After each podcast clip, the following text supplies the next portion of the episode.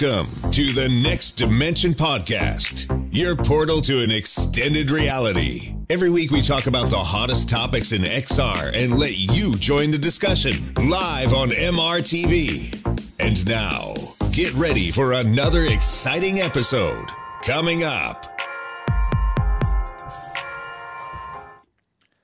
Hello and welcome to episode six of the Next Dimension podcast, your brand new podcast, which is all about VR and AR. And today, for the sixth episode, I am here with Gary and Anthony. Gary, good to have you back on the show. How are you doing? I'm very good, thank you. Yes, uh, it's good to be back on. Um, yeah, it was. It's been in quite a long gap, hasn't it? Because I was on uh, the, the, first, first one. Show. Yeah, exactly. Yeah, yeah. One, and it's been, been been a few weeks. Um, right. But yeah, it's it's great to be back, and I can't wait to talk some more VR. Yeah. Perfect. We will talk lots of VR. And Anthony from VR three six five. How are you doing today? I'm doing good. Just grubbing on a little snack right before the show, but ready to go. Perfect, great. And my name is Sebastian Ang. I'm doing MRTV and I'm the host of this show, and I'm really doing very good as well. I'm so much looking forward to the show because we have lots of exciting stuff to talk about. So, what are we going to talk about in today's show? Well, we're going to talk about No Man's Sky for the PlayStation 5. That's a very small topic, very short one. Then we're going to talk about a new headset, the Unai VR headset, which is supposed to be more of a social VR headset with a whole social VR world behind it. Very interesting topic. Then we're going to talk about Facebook because Facebook wants to become the champion of privacy. the knight in shining privacy armor. So that's going to be very interesting. Then we're going to talk about Hitman 3. Hitman 3 in VR on the PlayStation VR. We're going to talk about it. I played it, and yeah, let's see what I thought about it. Well, probably you know already, but it's going to be interesting to talk about Hitman 3 in this show. And the big topic for tonight the Apple VR headset. It is supposed to come out in 2021, and we're going to dissect the Bloomberg article, and it's going to be super, super interesting to find out what what we think about it. So, this is going to be an exciting sixth episode of this show. And as always, this show is about you like joining the show and giving us your opinion. So today we have two questions, and you can vote on these questions, on these topics, and you can find the the the, the poll URL down in the description of this video. And the first question is if the Apple VR headset would be a super high end headset which cost 3000 US dollars, would you buy that? Yes or no? And can wait to find out if you would do that. Then the second question is Do you believe that Facebook is actually going to become a champion of privacy? Yes or no? So go down into the description of this video and please do Paul, do um, leave your no, leave your poll. No, you don't say that, right? Um, just um, go there and how to say that? The vote. Rock the vote. rock the rock the vote. Great, great. Yeah, I'm improving my English show by show. Great. Before we go into the topics, I would like to know what you were up to, Gary, in the last five weeks. uh, yeah. So, uh, well, in terms of VR, I've been playing a little bit of uh, Microsoft Flight Simulator originally when it first came out. Ah. I'm a little bit disappointed Steve's not on the show actually. Yeah, uh, right. He can't make it today. Because I, yeah. I, yeah, I wanted to pick his brains a little bit about that that game, but um, so I, refunded it basically after about a, a, few days. I refunded it, even though I'd gone over like the two-hour limit with Steam. They do refund it uh, because it takes a lot to download all the extra content that you have to download ah. with that ah. game. Um, but they're they're they're fine with that.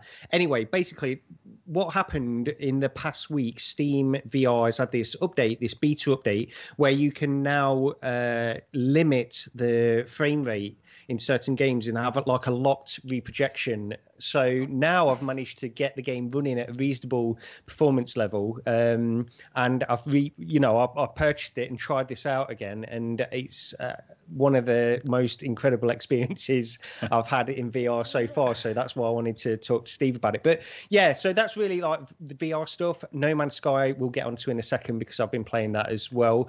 Um, but yeah, just had a, a, an okay Christmas. It was a little bit up and down. Uh, we had a, a, few issues going on over Christmas, but they're all rectified now. So uh, yeah, okay. just pleased to start 2021 and get on with it. All right. Yeah. Happy New Year. We didn't see each other. Yeah. Happy New Year. happy New Year. Hopefully 2021 is going to be a better year than last year. Yeah, hopefully. Cool, cool. And Anthony, how about you? What did you play? Did you play anything? Did you do anything VR related? Uh yeah, I have played I played this game called uh Ryte Eye of Atlantis, which comes out I believe on like January 27th. And it's kind of got it's it's about Atlantis, but I've always wanted to play a VR game that was kind of like Roman or Greek or something like that. And it has a little bit of that flavor. I can't say anything about it right now. It's embargoed until, you know, closer to release and stuff. But um, I played that one. And then the other thing I've done is I'm finally experimenting with SideQuest again. Haven't used SideQuest in a long time. Like since I got the Quest 2, I haven't used SideQuest on there. Finally got it up and running on there, and um, I tried a couple of demos. I tried a Synth Riders demo, and uh, what was the other one? Synth Riders and Racket NX. There's a Racket NX demo, and I just wanted to see like how good was everything, and it was perfectly wonderful. And I'm wondering why are these demos not on the official Oculus store? And I got to imagine Facebook um, maybe they don't necessarily want to have like 35 demos of every game on there because then somebody buys a headset and they can basically live off all the demos. I don't know if that's what's going on, but some of these demos should probably be on there because like the Synth Riders demo is really good. It gives you a really good feel. Racket NX demo is really good. And I think there's a lot of other demos that you can only get via SideQuest. Strange, really strange that you can only get them via SideQuest, right? Yeah, Especially if just, you get uh, if you get hooked, then you would probably pay for for something like Racket NX. So it doesn't make sense that it's only on SideQuest, well, right? Here's here's the thing, just quickly, Anthony. I remember when Racket NX had a demo out, and you played that demo to death, and then when the full game came out, you said they gave too much away with the demo. Um, Ah, that was yeah, the reason. It was yeah. Anthony's fault. well, no, the PCR version, the PC VR version of Racket NX, when they first had a demo, they literally gave the game away yeah. that demo. I mean you could just play that demo and you didn't even really need to buy the full game. Uh, th- and i'm sure they kind of realized they made a little bit of a mistake there. But no this demo that you'll get is um, you don't get a lot of it but you get enough to see what Racket NX is all about on the quest. Same thing with the synth riders demo. You only get a couple of different songs to try so it might not be the songs that you really want to try but you get to feel the experience and it works well. And you know we, we're going going to have that update coming, I believe, in February, where we can just have URLs and stuff, and you don't have to go through the whole developer process, and you don't really need to even use SideQuest anymore.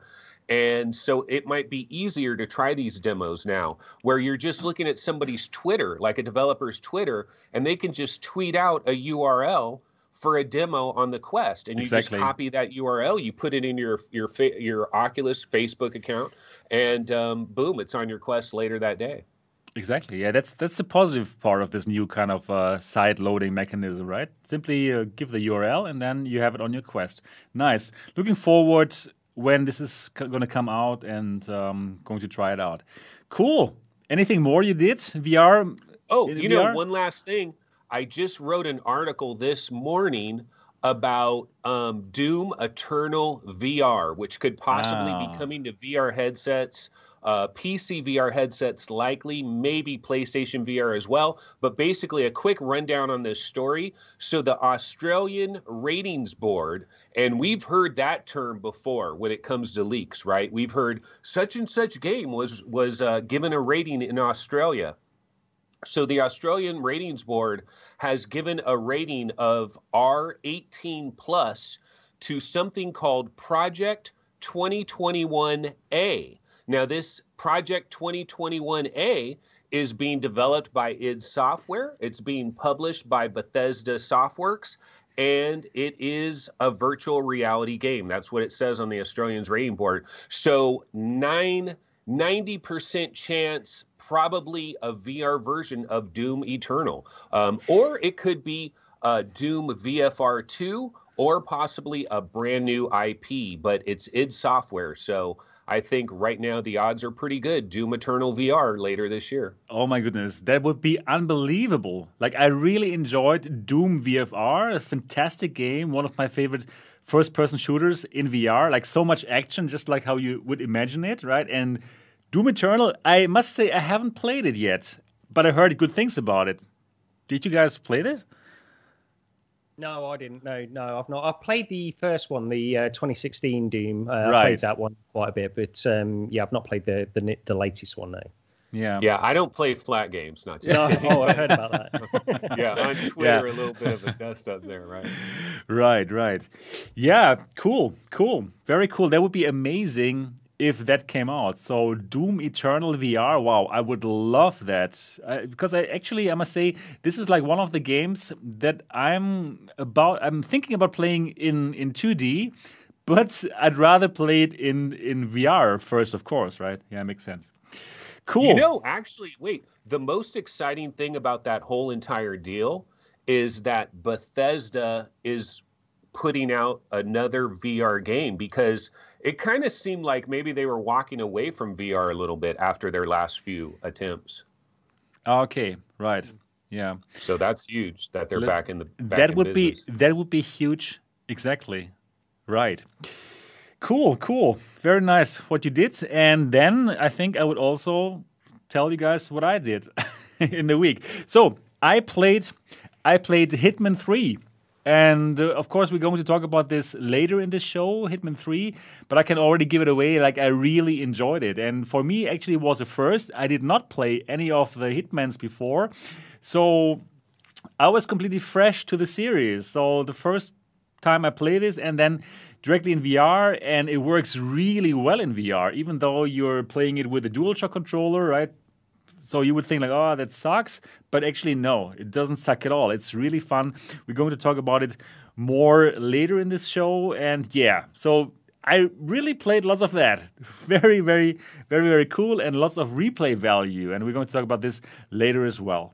Then I uh, did lots of live shows about the Apple VR headset. Of course, we're going to talk about this in a moment and this Unai VR headset.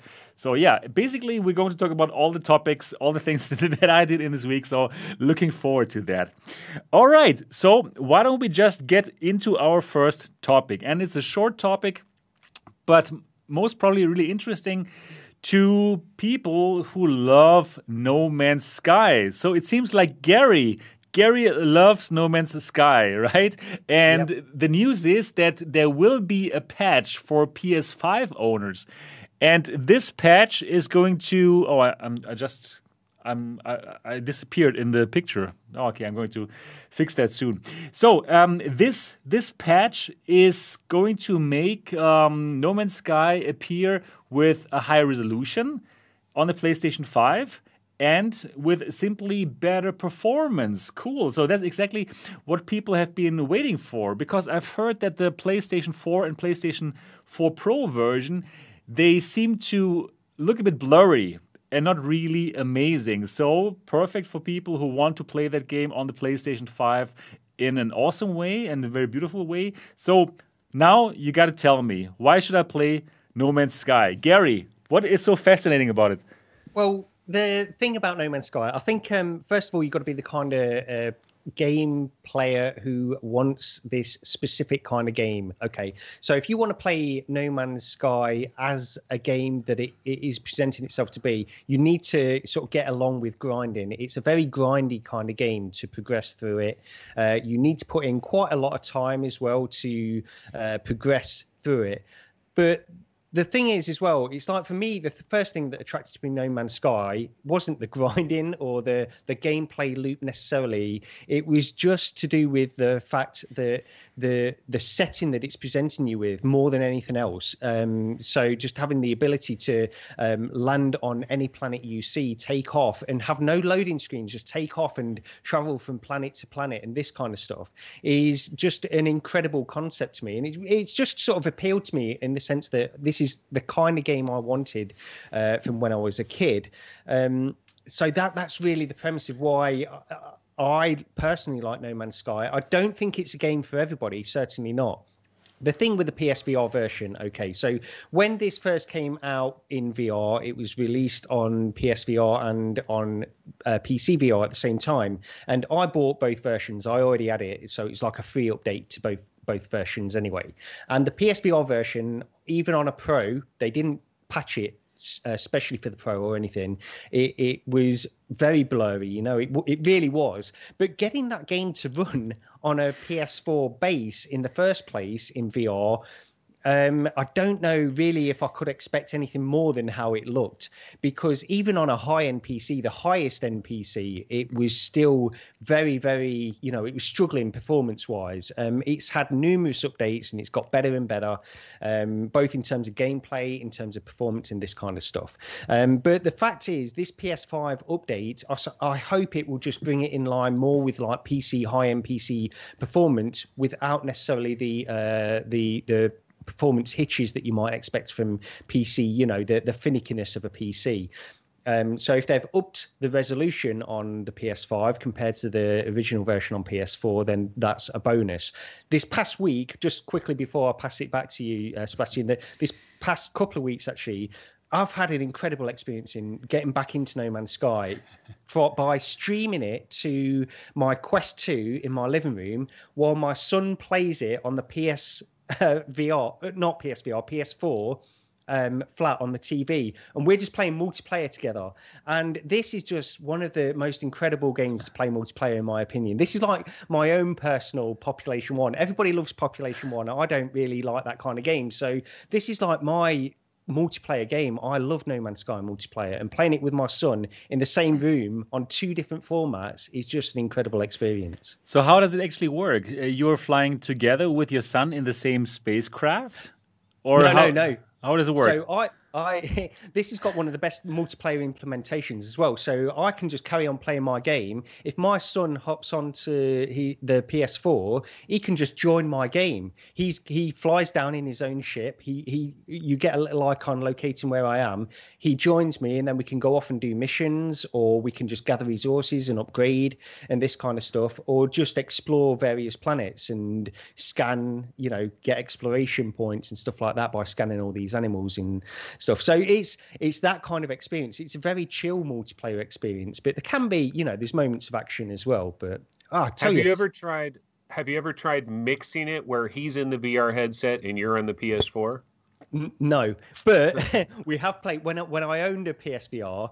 Um, because I've sold that now, but we did both play in VR at the same time at one point as well, and that was great. But my son sort of gravitated more towards just playing it on the TV out of convenience, really, more than anything else. So I thought I'll sell the PSVR because we really didn't use it. But having this experience where I'm streaming it wirelessly to the Quest 2, which is uh, such an incredible experience anyway. A little bit of latency, it doesn't look quite so good, but just having that ability to sit in the same room and play with uh, in the same game together is fantastic. Cool. That sounds fantastic. So let me understand it better since I've really never played it. So you are in your own spaceship and your son is in a spaceship and then you say, yeah. "Hey, let's meet on on planet Mars or what, what I don't know the planet." and then you you fly there together uh, in your own spaceships, and then you meet on the surface, and then yeah, hi dad, what's up, law, what's up? Are you yeah like this or? That's exactly and, it. So God, that yeah. sounds pretty. No, that sounds pretty amazing, though. Really. Well, the, the thing is, the multiplayer implementation is fantastic. So you've okay. got you've got these different systems that you travel to. If he joins my game, for example, he'll automatically be transported, no matter where he is in the galaxy. He'll automatically be transported to my system, and he'll see a little icon of which planet I'm located on, and then he can just fly his ship down to the planet and meet me on the surface. And that in itself is an incredible experience because I can, while I'm wandering around on a planet in VR, I can look up to the sky, see the icon of my son's ship just get closer and closer and closer, and then I could see him land right next to me. And that in itself is just sort of like a, it's almost like a metaverse kind of experience to me. I think it's fantastic. Yeah, that sounds that sounds really really fun though. Um, and how many people could join the multiplayer experience? Uh, there's so I think there's four people that can join at the same time. Um, that was on launch. I'm pretty sure that's the same now. I don't think. I think you can have four people in the same multiplayer uh, session. Yeah. Okay. And it's it's like a totally cross-play. Doesn't matter if I play No. it on PlayStation. No. No, it doesn't matter. Oh. No, it complete It doesn't matter. play. Okay, cool. No, no, yeah. So um, the other thing as well. So that's multiplayer people that you want to meet up with in the same session, four players. But there's uh, an area where you can go, which is just uh, persistent with. Hundreds of people in, well, probably not hundreds. I guess there's sort of limited to 64 or something like that. But you know what I'm saying. You know, you Right. can go to an area where there's plenty more players as well. Okay, cool. So Yeah. So Anthony, is it something that you enjoy playing? No Man's no, no Mansky?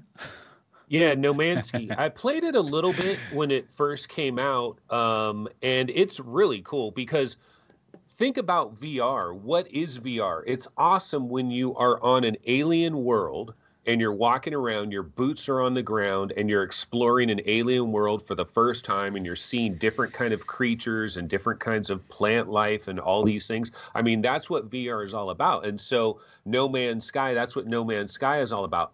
The problem is that it's one of these kind of games where you basically just get completely lost in it. And so most people that really get into a game like that, they get completely lost. And so that's all they play and they play it for hours and then they pl- hours a day and then they play it for months and I just find myself like looking at it being like, yeah, this would be super addictive. Okay, bye-bye, I got to go.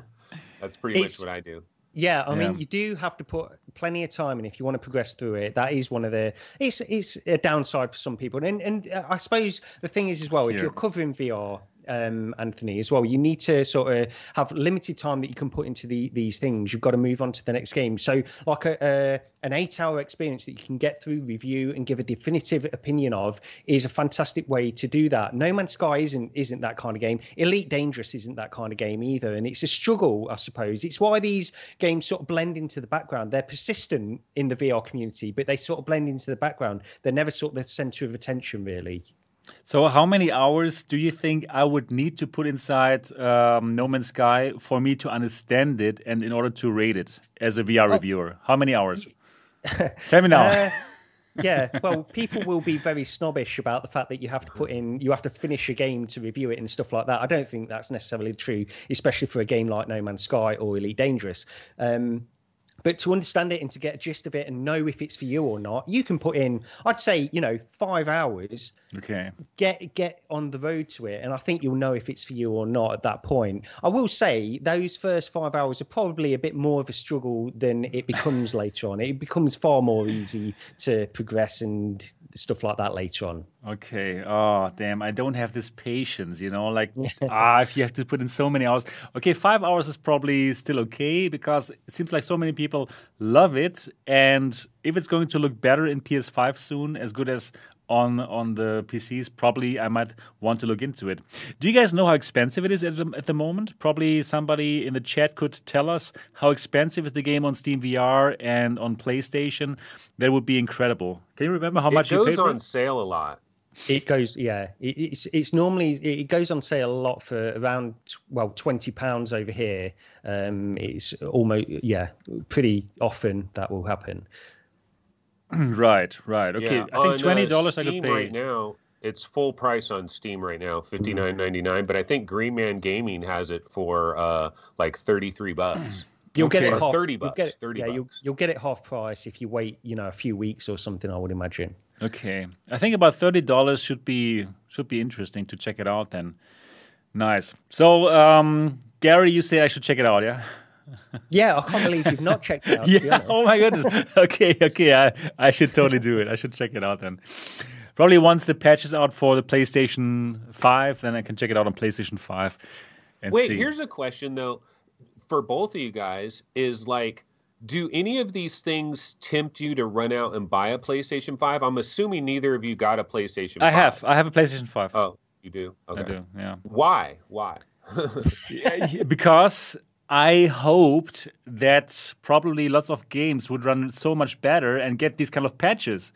Right, because I really enjoyed actually the PlayStation VR experience. Like so many games that you can only get there, right? Astrobot, Resident Evil, which I don't play. but lots of cool games are there, and I simply hope for that PlayStation VR 2, of course, but also hope that there that the games that are out there now might run better, might be more beautiful, and it seems it is happening. Yeah. That's why I got it. Have you tried have you tried like Blood and Truth on your PS5 because supposedly it has better textures and stuff, but is the difference like do you like really notice a difference or is it like so minute? Um, I myself haven't tried it, but in the German community they did, and they they think it looks way better now on the PlayStation 5. And Blood and Truth already is a good looking game and looking forward to try it out. But one thing is really strange on the PlayStation 5. If you play a PlayStation VR title and if you stream it to your YouTube channel, you cannot read the comments anymore. That's so stupid. Oh. Like on the PlayStation 4 and PlayStation 4 Pro, when you stream and uh, the PSVR stuff, it's so nice, right? You can see the commands, they show it to you in VR, and wow, you can so have so nice game uh, let's play videos, right? But on the PlayStation 5, it doesn't work anymore. It's so stupid. Strange. Anyways, right. That is the short No Man's Sky topic on PlayStation 5. It's soon going to look better. All right. So now let's get to the next topic here. And for the next topic, let me show the people who are watching this here right now picture. So now you should see my screen here. This is the Unai virtual reality headset. It's a new project by Max Kut. And Max Kut is a young guy, and when he was 15 years old, he built his own virtual reality headset, and that became Project Relativity. And you can still build your own headset. It costs like $200 if you if you buy the parts and put it together, and you're gonna get a Steam VR headset. Now his next project is called Unai, U N A I. And well, it's a it's a VR headset, which is not a Steam VR headset. This headset is all about social VR. So meeting other people in VR and yeah, exploring a new virtual world together. So this is not only the VR headset, it also comes with a whole world, with a whole virtual reality world in VR where you meet your new friends or hang out with your friends that you already have. And there's also some some renders in on the website. The website is called uh, is unai.one and it looks beautiful. It looks really, really beautiful. These renders and would be, of course, amazing to to meet your friends in these beautiful worlds. The interesting thing about the headset, it's a standalone headset. There are no wires, but the headset is communicating with a little compute box, I would say, and all the comp- computations happen in that box. The headset itself is wireless. It features nine cameras, so lots of cameras in order to not only scan your environment, to do to do the slam, to do the tracking, but also to give you full body tracking. So it seems there are cameras like looking down on your body to see where your feet are and your hands are. There are, there are cameras which look at your face so that, that the facial expressions can be shown in virtual reality. And that seems pretty interesting. So, very interesting. And the company Unai is hiring right now. If you are into hardware design, if you are into arts, then you can apply and you can work at Unai. So, very interesting project. And now I would like to hear from Gary and Anthony. What are your thoughts about this project?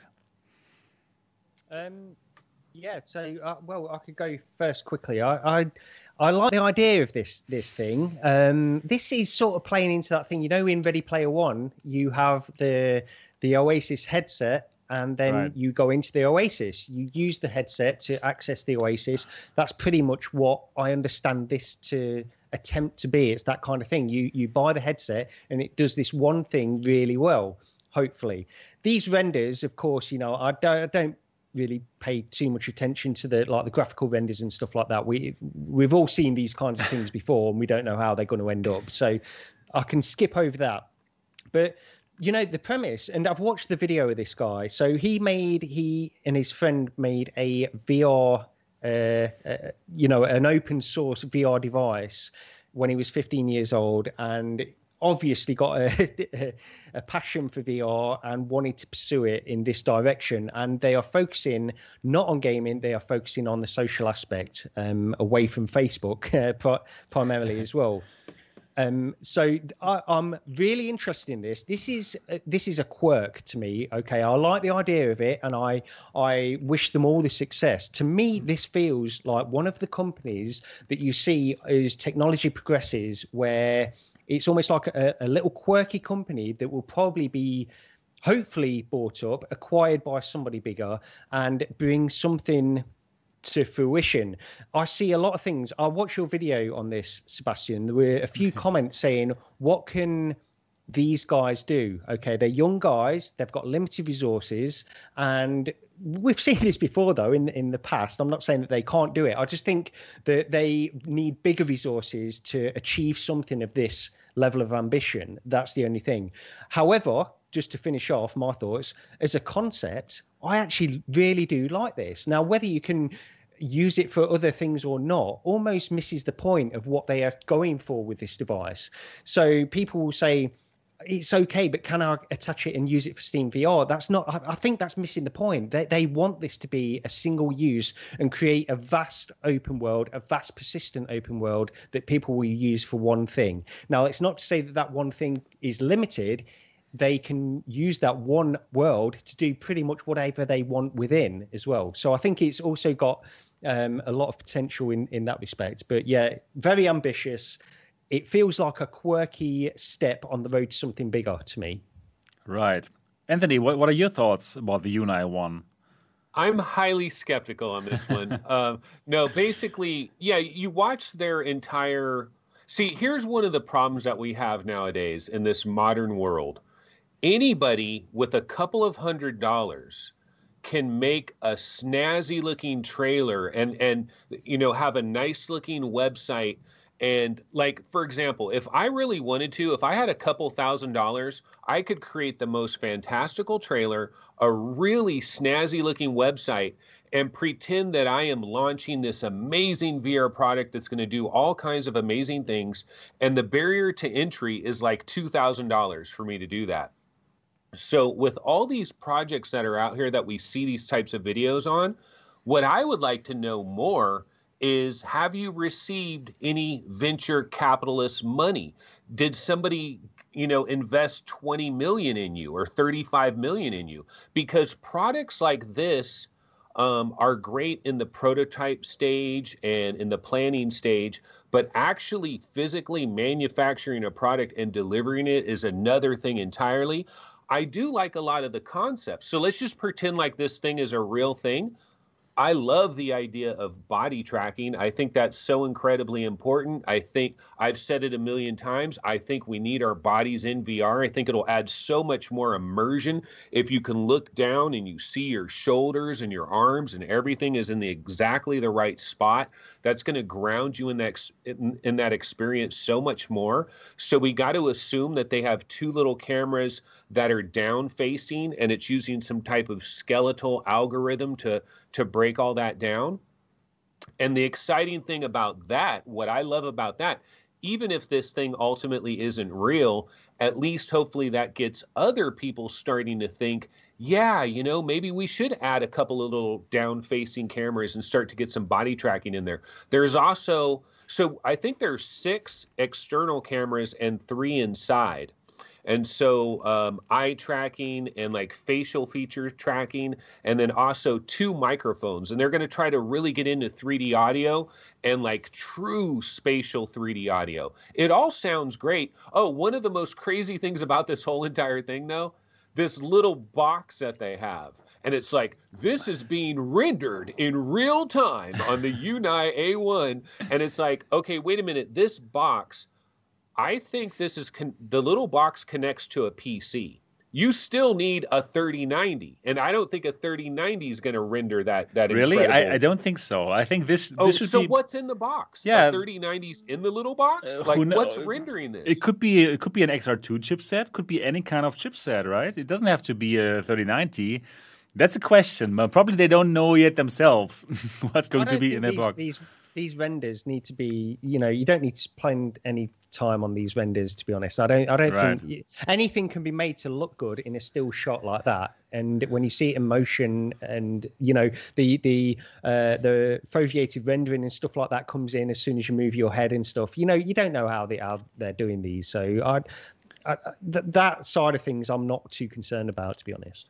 Same I here. think that I think the little box is just a um it's like a wireless beaming box.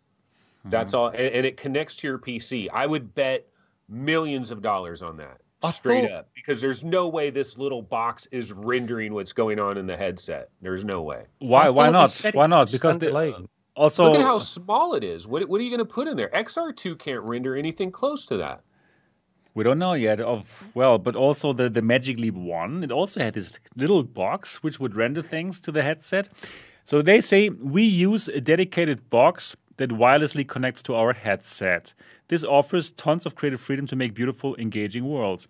But you know what? Even even the Quest 2, right? Everything is in the headset. With the XR2 chipset, it can render beautiful worlds. So why shouldn't But it can't render Crysis and shit. Crysis VR. Crysis. You saw the trailer for this. Yeah. It's like the most beautiful visuals I've ever seen. I agree, but you know what? I, I don't really believe that in the end the world is going to look like those renders here. It, the thing is, they want this to become a social world, right? So it means like like tens of people at the same time, the same scene, and they have to render it to all the people at 90 frames per second, and everybody speaks and talks and interacts, and you have all their bodies, right? Because you're full body tracking. No, this is not Yeah. going to be. This is not so easy.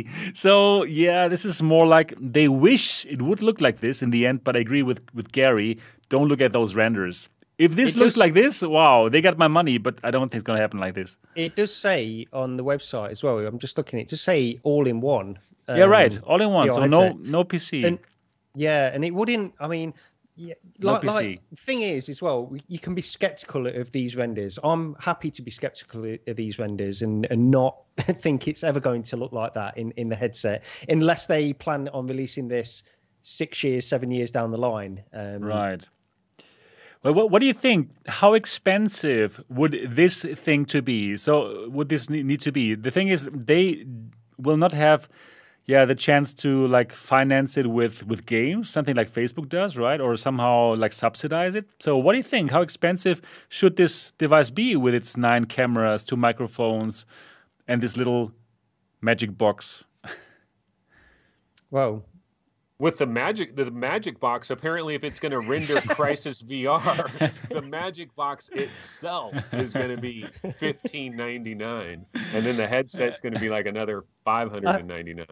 I think there's two two ways to look at it. I think there's a way to look at it as how they can produce it for a certain price, and there's a way to look at it as how people will purchase it for a certain price. And I think those two things are another problem that they've got, honestly, because I don't think they can produce something which will do everything that they want it to do in you know in even within a year two years or something like that i think it, it feels like it must be further off um, in order to get a decent price on this thing because i don't think people are going to purchase it what i'm hearing from a lot from people that are talking about this is they won't buy a device that will do one thing okay? Um, which is a valid it's a valid opinion to have i understand that. Um, and i think they need to get this price down to be pretty much quest price and i don't think they can for the technology that they're asking I think it's pretty impossible, like completely impossible, to bring that down to two hundred ninety nine dollars without having any capital, without being like super rich like Facebook and like subsidizing the crap out of this headset, and then simply offering like uh, one world, which is in the beginning going to be completely empty because there's no one there, because not many people are going to pay, I don't know, five hundred dollars for this for a one trick pony, right? Th- That's it's the chicken and egg problem, right? It's it's impossible, I think, honestly speaking. So I love the ambition. I love it that that this Mac says, "Wow, you know what? I made a headset when I was 15. Now I'm going to make the metaverse." Hmm. It's cool. It's very ambitious and lots of drive. Love it, but I think it's too many problems But you know Sebastian, what? Yep. Yes. You should probably interview this guy. That I would want be a to. great little Yeah, interview, I right? want to. I want to. Max, if you're watching this, I want to interview you. There's, Absolutely. Yeah. there's there's one thing I, I just want to finish off on because I feel like uh, overall I've been a bit more negative than I planned on being for this because I do like the idea of it. I Me like too. Yeah. the, the the ambition that they're going for in terms of this one persistent metaverse. If they can pull that off, that's something that even Facebook is struggling with by all accounts with Horizon. You know, a very basic looking, very limited attempt at doing some kind of metaverse kind of experience and facebook don't seem to be able to really give that to people in the way that they want it and this is if it's trying to do that but exponentially bigger it's a struggle it's a struggle It's a very it's a huge struggle. But you know, with startups, they start with one thing in mind, but then if they see, oh, that doesn't work, they pivot. So who knows Yeah. what comes out of this? Probably probably he is going to make this Unai headset and then probably he finds out, hey, people don't want just one thing. People want this to be a Steam VR compatible headset. And probably this becomes a Steam VR compatible headset, and then people will be all over it, right? So, this is the beautiful thing about startups. Something beautiful can come out of it, and not always it's what they had in mind in the first place. That's what I believe right now. So, who knows? Who knows? Probably something incredible is going to come out of it. It does say I'm looking at an image where it says no wires. Unai uses a dedicated box for rendering. And and dude, I don't understand how. I just don't understand how. Right. But okay, okay. But if you interview him, that's the I want to know all about this rendering box. What is in there? How is it driving? It's got a CPU and a GPU and everything in this little box. Like, like what on earth? Where's this technology coming from that it could drive a headset that you know? If you're thinking it's an XR2 or something, then the, their their images are like unbelievably overblown. Well, it has um, the other thing. I mean, this box. I don't know. I, I don't know if I've got a size comparison for it, but you can get some like mini PCs that are pretty powerful that will run in a box. I don't think it will be that. I think it probably will be a mobile chip, but you could get something like a mini PC that would have pretty decent amount of rendering. I don't think it would do that. The renderers that they're showing um, at 90 FPS smooth, but may you know. There's other options as well. You can drop it down to 30. It's a Raspberry Pi. Yeah. Yeah, right, right. oh my goodness. Yeah, very funny, very funny. Um, but yeah, lots of obstacles. No, I mean very interesting, very interesting, and lots of obstacles that the people at Unai have to solve. And it seems like this whole video and this coming out with Unai is also to recruit people, right? So they want to attract talent in order to build that thing. So that's what the website is about. If you are someone who, who is an engineer or who is an artist, then probably yeah you can work together with Unai. But the question really is, do they have funding? Can they pay all these people? And again, Max, if you're watching this, I would love to interview you so we can find out more about the device, about the Unai project. Really, really interesting. And I root for them. I totally root for them because their headset looks good. And if they can pull it off, I would be more than happy. Yeah. Anything more to talk about this part? Guys? Uh, no, I mean we didn't find anything out about like resolution. And We don't all know those anything. kinds of things. So They don't know a themselves yet. Exactly, exactly. So let's see. Let's see what this is going to be about and how this will develop. Again, Max, if you're watching this, I would love to interview you. All right, let's get to the next topic. And the next topic here, let's have a look at my screen for this. The next topic is that Facebook's AR VR head calls for a big shift in how it deals with user privacy. So, Facebook wants to do a 180 degrees turn on privacy. As you know, they've recently forced all of us to log in with our Facebook accounts if we want to use the Quest 2. And that is, of course, connected to lots of yeah, privacy issues. Do you want Facebook to to know how tall you are, how you move, where you're looking at, and do you want to allow them to use all this information to make an even better profile of you so that they can serve you better ads and learn yeah, and and earn more from you. And well, that's how they subsidize the Quest 2. That's why it's only $299. Now, an internal memo has leaked. Yeah. Is it really internal? I'm not sure. So let's let's read this out. So I'm quoting from that internal memo from Mr. Andrew Bosworth, who is the boss of the Facebook Reality Lab, the, the, the department which is working on the Quest and all these kind of things. Starting in January, we are changing the way we approach product development in FRL. Instead of imagining a product and trimming it down to fit modern standards of data privacy and security, we're going to invert our process. We will start with the assumption that we can't collect, use, or store any data. The burden is on us to demonstrate why certain data is truly required for the product to work. Even then, I want us to scope it as aggressively as we can, holding a higher bar for sending data to the server than we do for processing it locally.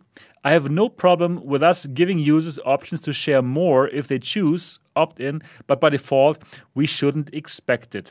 Really interesting. So it seems, it looks like this would be like a, yeah, an interesting kind of change in thinking like a total paradigm shift for Facebook, right? So I want to ask Anthony and Gary, what do you think about this? Do you think this is true? This is really an internal memo that really leaked, or is it like leaked in order for PR? Or what do you think? I think it's probably leaked in order for PR. I mean, I, I I believe this is posturing. Uh, there's a lot of negativity that's going on in this area right now, and so the thing is, whenever they talk about privacy, especially this guy, Andrew Bosworth, he seems to talk almost in riddles. It's like these like little words are used, they're all mixed around, and ultimately you come away not really knowing what they're really doing. It's like it's like yeah, we plan on being very open to changing the possibilities and re, you know, so it's it's kind of hard to read that. Now, one of the things that he tried to convey in this whole thing is he was talking about how he worked at Microsoft before and then he came over to Facebook and he was saying that when he was at Microsoft that Microsoft didn't care that much about all this security stuff and they were letting um, all these other companies like Norton Antivirus and all these other companies, they were letting them do that. And then they made a sea change um, right around that time where they decided, no, we're now going to start to do all that internally. We can't depend on all these um, other companies out there to handle security. And he's and, and that now Microsoft is considered pretty good with their security, always updating Windows whenever there's any threats. Like they take it super seriously. And he kind of feels like Facebook can transition into that and, and be thought of in that way where Microsoft is respected pretty much in that category, um, which is great posturing. It sounds good. And if that was really the, the case, that would be great. But I don't think this really correlates with like their business model. Their business model is all about trying to know as much as they can possibly know about the end user. Here's one thing that I differ though from like Sebastian about all these worries about privacy and stuff. I don't think it's going to happen anytime soon. I think we're further away from that. It will happen, but like I wouldn't be worried about it right now. I don't think they're tracking anything right now. I don't think they're sending anything back to their servers that's analyzing my personality based on I'm looking over here or I slump, I slouch my body in a certain way. That's where body tracking really comes in. but um I don't think the spying is really happening right now. I don't think they're capable of it. I don't think they have a system set up for it yet. I believe they will absolutely do it at some point in the future because it's critical to their business model and they'll try to hide it in any way possible. Look at Cambridge Analytica. I mean, you know, they're going to do what they do. And it, it's like, if you aren't cheating, you aren't trying. If you get busted, you, you deal with a fine. Right. Uh, yeah, I, I, I think um, just on that point with regards to them not you know not being that concerned about it now okay I, I, can understand that as well to be honest. My concern and reading through because I, I recently i read through the the facebook privacy policy and then the oculus privacy policy which basically leads on from the facebook privacy policy and adds certain things that are specific for vr and that kind of stuff okay.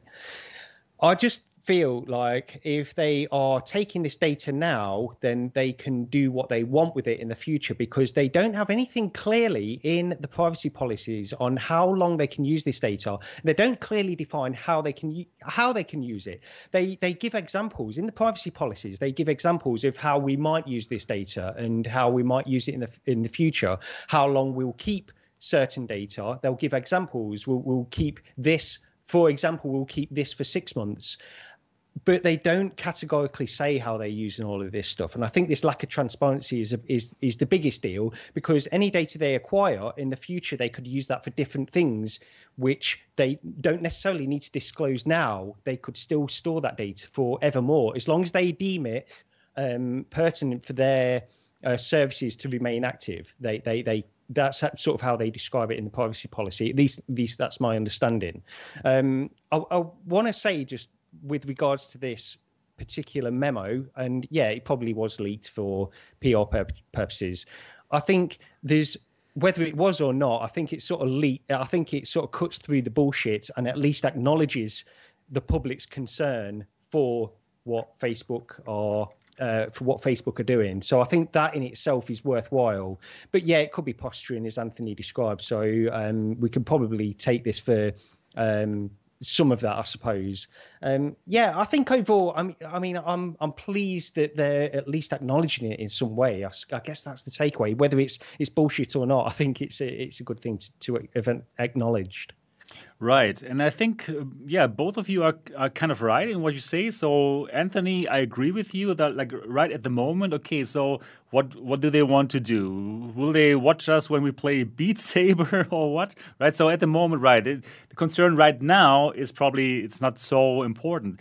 But I also agree with what Gary said. So, yes, right now, it doesn't it's not so so so important right if, if, they watch me play beat saber okay but it's about the future. So, what I believe right now, they bought our consent with a $299 Quest 2. It's an amazing headset. It has the XR2 chipset, right? Wow, we have to buy it for 200 Take a shot. Yeah, exactly. Ooh, for $299 and it's basically it's an amazing headset and all of us agreed to that privacy policy and just like gary said it, it's like not so transparent what exactly are they recording and uh, are, are they making like accessible for third parties in order to understand us better so i believe this is really all a setup for us to to join now because well there's no competition and who cares about them watching us play Beat Saber, right?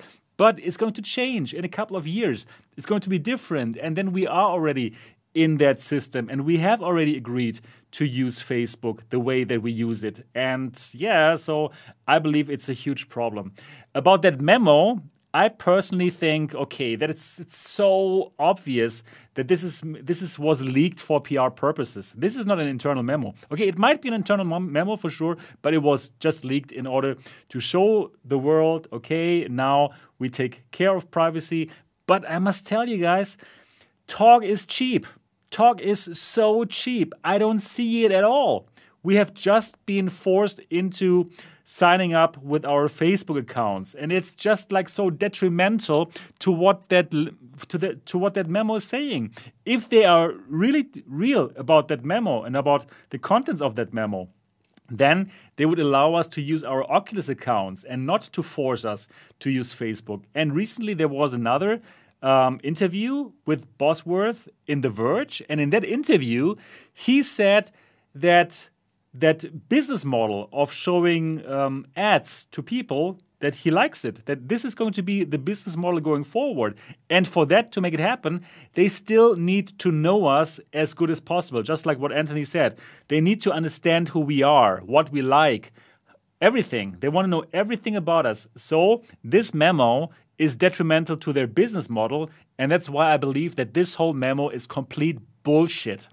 And i must say i don't i don't quite understand that some of our media, of our VR media, simply simply um, printed that whole memo without any context. Right? There's like two big, two big, um, two big websites, and one website did it right, in my opinion, with like putting this in context, this whole um, memo, and the other one, the other big one, simply simply printed the whole thing without any command. So yeah, wow, okay, that's that's a bit funny in my opinion. So wow, yeah, right. So you can think about yourself what that means. But um, in my opinion, this is strange. And in my opinion, these are just words, and I want to see it. I need to see it. I need to see that we have a choice, that if we want to use the Quest or any other Facebook product, that we can simply choose ourselves. Do we want to log in with Facebook? Yes or no? And that would really mean something to me. That that leaked memo, which with these nice words, in my opinion, that is not good enough. Yeah. The, um, I, I was just going to say another quick point on this because there was something uh, like a year ago or something. I bought my, or no, my mum bought my child a Kindle Fire tablet. And with that particular device, what you can do is you can purchase a slightly cheaper version, and it comes with ads built into it. Right. And then you can pay a, a subsidy, ten pounds it is over here, and then you remove the ads from it. I'm just looking at this statement where it says something along the lines of, uh, "I have no problem with us giving users options to share more if they choose opt in, uh, but by default we shouldn't expect it." I'm wondering if they can sort of have levels of this subsidy with something like a, Quest 3 or a Quest 4 where you pay extra $100 extra and remove adverts, personal adverts, and remove a level of data acquisition. I don't think they'll remove it entirely, but I think you could remove a level. So I'm wondering if that could play a part in in what they do. As long as they're more transparent about it, then I don't have an issue with it. That would be amazing. If they give you the choice, okay, you pay hundred dollar more, but then we're not going to track whatever you do in VR. Okay, like I think lots of Germans here, for example, they would go for it, right? And uh, yeah, so who knows? No idea yeah, anyways, so this is a very interesting topic, and uh, I would like to know what our audience thinks about this topic. So please do let us know. There is a poll down in the description of this video. Please go to the poll and let us know now. What do you think? Does Facebook really care about privacy? And are they going to do a 180 degrees turn and really care about privacy and become that big champion of privacy in VR? Or is that only PR? And this is this is only, yeah, to let us hope that thing, things are going to change. Please cast your vote. And again, the link to cast your vote now is down in the description of this video. And at the end of today's show, we're going to let you know what you guys think about it. All right, cool. That was a very interesting topic. And now we're going to go to the next topic. And the next topic is Hitman 3. Did you play Hitman 3? No, I didn't. Uh, I've not got a PSVR anymore. Otherwise, I would have. Yeah. All right.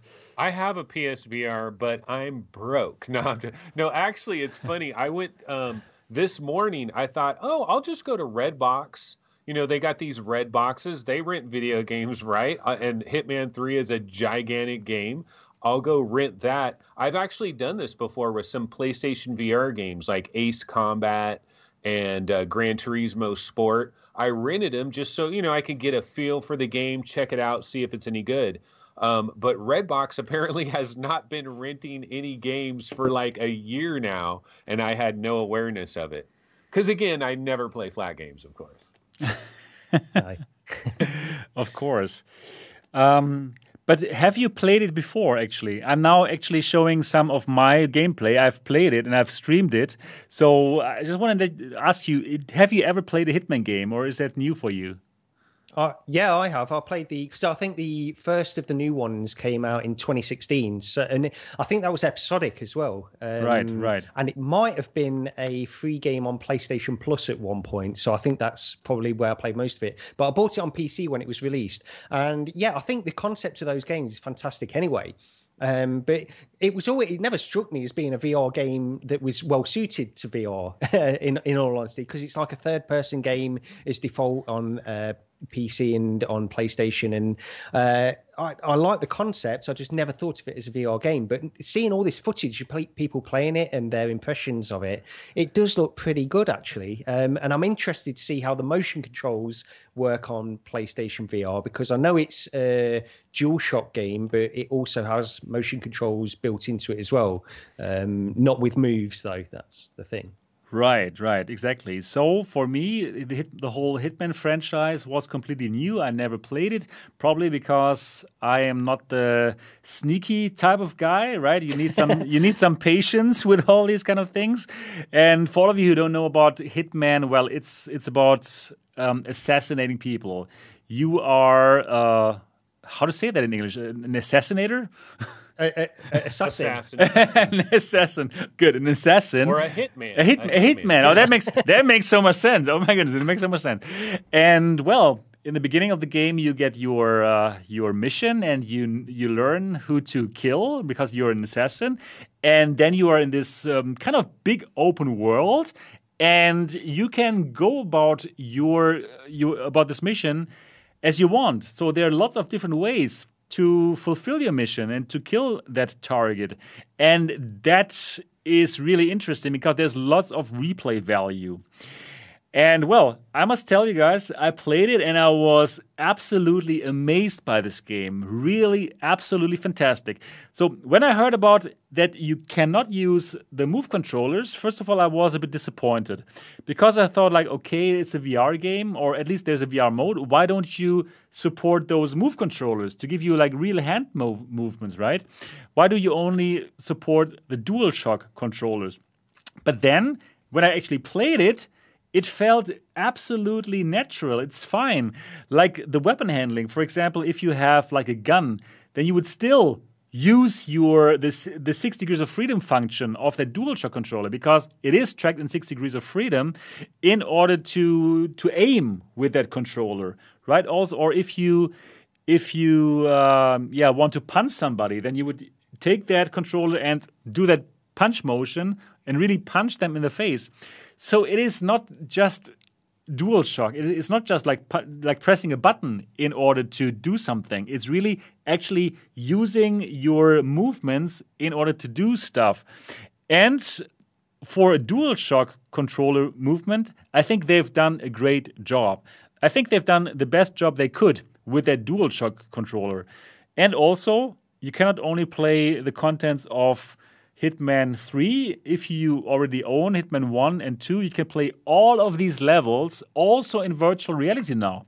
So, in terms of value, wow, that is truly amazing.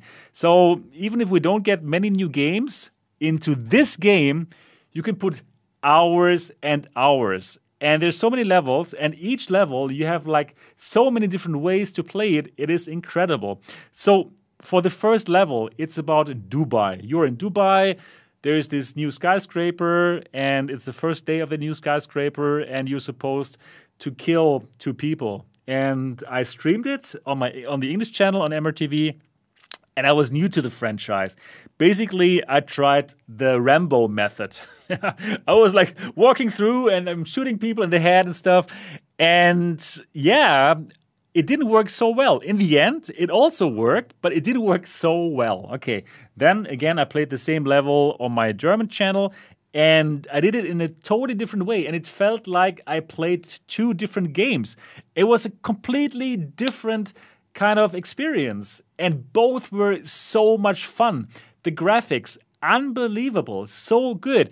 So, um, right now, what you're watching right now here, it's um, the Berlin level.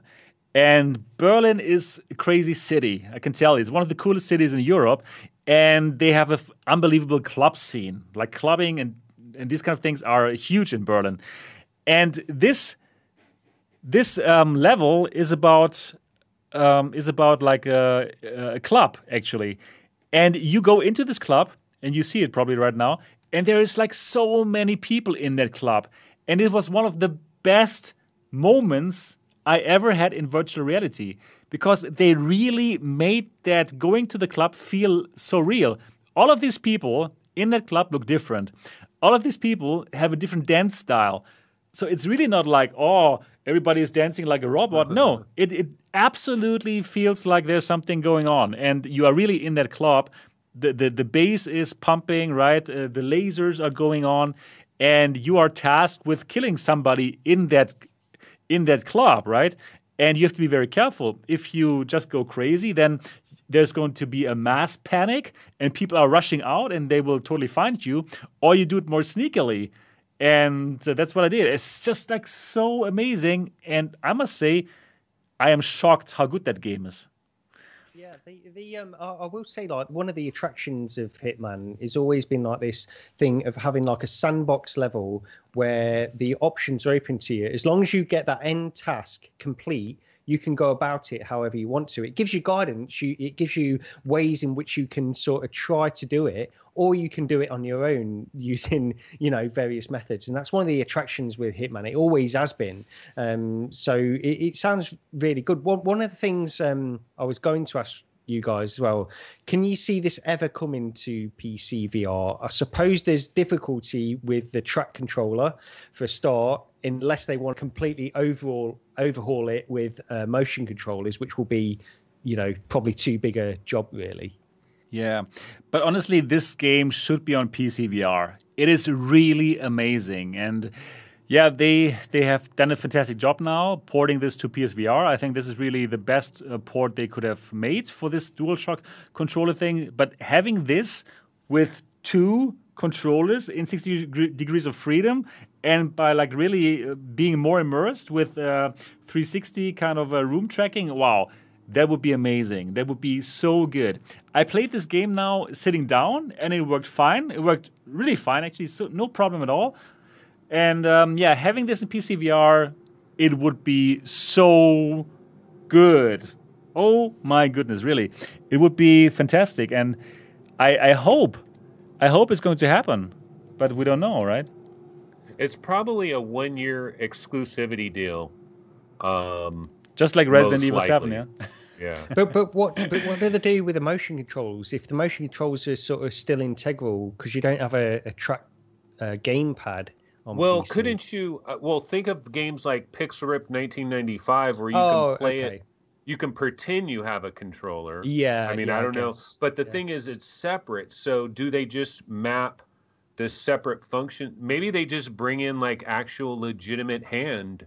Like they can, they could completely alter the controls. It'd probably be pretty hard though. Yeah, I think I think that's too big a job for them. I, I, you know, I'd love them to do that, so I don't want to dismiss it. I think that would be a great way to play that game. Yeah, but I think they could do it because actually, like the, there's one hand that is kind of six degrees of freedom, and I, I don't think it's going to be so tough to bring in the second hand. No. I, th- I think they could do it, and if they would do it, wow, they would sell so many copies. Like, like they would they would make so much more money. right? Okay, yeah, they- it could be a yeah. big game. It could be a big game. They might want to do that on PC. Right. But at the moment, well, it's only on the Epic Game Store, and there's not much VR going on in the, on the Epic Game Store, so that doesn't look so good. No idea. No idea if it's going to come. I hope it comes. And for all the people who are who are um, yeah who own a PS4 or PS4 Pro or PS5 and the PSVR get this game. You're going to have a fantastic time. Do watch my gameplay videos on it. I had a fantastic time and i i, I will keep on playing that. Simply because it's also so much fun to stream. You know you can ask the audience okay should i kill this guy now? Yes or no? Should i do this? And there's so many different options and so many different kind of play styles. Wow. you, do they have? Um, do you know if they've got like a, a patches for PS4 Pro to make it a little bit sharper, or PS5 uh, to make it you know Um, increase super sampling or whatever? Right, right. I played it in, on PlayStation 5 and then on PlayStation 4 Pro, but I didn't see any kind of difference. Probably only the the loading times were better on the PlayStation 5 and I did see some some graphical problems like pop in was kind of visible, Okay. right? But um, other than that, the game looks very nice. Like you've seen that club scene in Berlin, right? So many different people dancing, and like yeah, they they've done an amazing job on the graphics. This does look and feel like a triple A game, right? It's it has a triple A game price tag to it, seventy dollars. It's not cheap, but honestly, for this game, it's absolutely worth it. Also because of the replay value, it's fantastic. How how often you can play the same level over and over again. So wow, if it's one of the best PlayStation VR games in my opinion, and I just hope that this is going to happen for PC VR. Please, IOI, IO Interactive, make this happen. Make this a, play, a, a, PC VR game. People would love it. People would buy it, and you could make lots of money. They are already making lots of money right now. I think. I hope because that's really worth it. Yeah. So Anthony, is it is this a game that you would like to play? You know, I'm starting to feel really jealous now. That yeah. whole nightclub scene, and um, I, I, I was as you were talking, I was bouncing around some different videos of it. See, one of the things I do is I deliberately avoid any footage of anything. And even if it's a game that I, I might not play for a year or something because like I'm not getting it right away and I'll get it some other day later on, I still I, I have a media blackout for anything that I plan on actually eventually getting to. And so that's what I kind of thought about Hitman 3. But as you were talking about it, I looked at a bunch of videos of it and I'm like, damn, I'm starting to feel really oh, jealous man. now. You should play uh, it. You have so, a yeah, you have a maybe PSVR. I'll have to actually buy this thing. Yeah, I think you should. Really, it's it's so good, and you will lose yourself in it. I don't. I seldom have that, right? Especially with these games that don't give you like immediate action, right? I'm this immediate action guy, but this you should better not just take out your AK-47, right? It's more like do it in a, in a subtle way.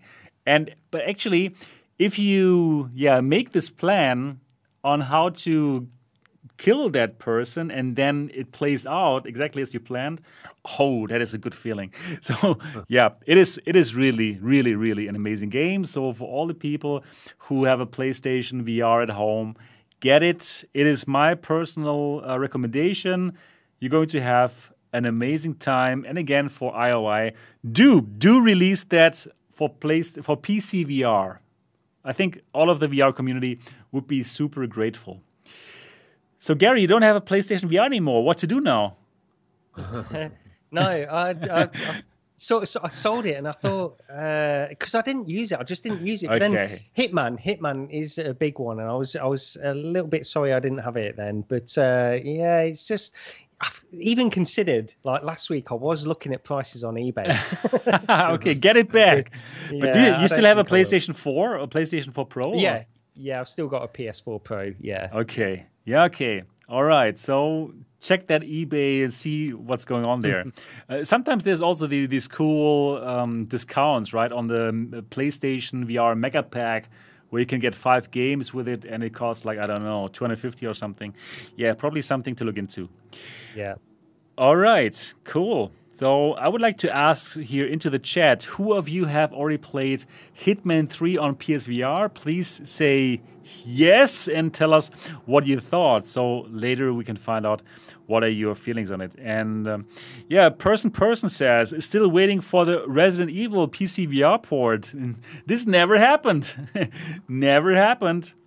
And as well, the um, last week they had like a showcase or something for RE8, didn't they? Um, ah, exactly. Uh, yeah, they've not mentioned anything about VR so far. So, yeah, we'll see what happens with that. I mean, I, I think because I think honestly, it's just not a priority. I think if they think they're going to get some kind of user base, I think as well, with Sony sort of take, perhaps taking a step back from uh, VR in some ways, at least that's what we it feels like um, with fewer releases and stuff like that. And I've been reading up on Jim Ryan, CEO of PlayStation, and his lack of enthusiasm for VR in general, going back years. Um, I just think it's a it's it's tough. It's a tough few months right, for it is. PlayStation. Wow. VR Gamer says, yes, it's the best VR game I've played, period. Yeah, I, I also have strong feelings about it. I can't wait to go back in, really. It's so good. Okay, cool. So, Hitman 3, definitely check it out. If you have a PSVR, you're going to have an amazing time. Even you don't have full uh, PlayStation Move support, even though it is PlayStation VR and you're not going to turn 360. It is it is really good.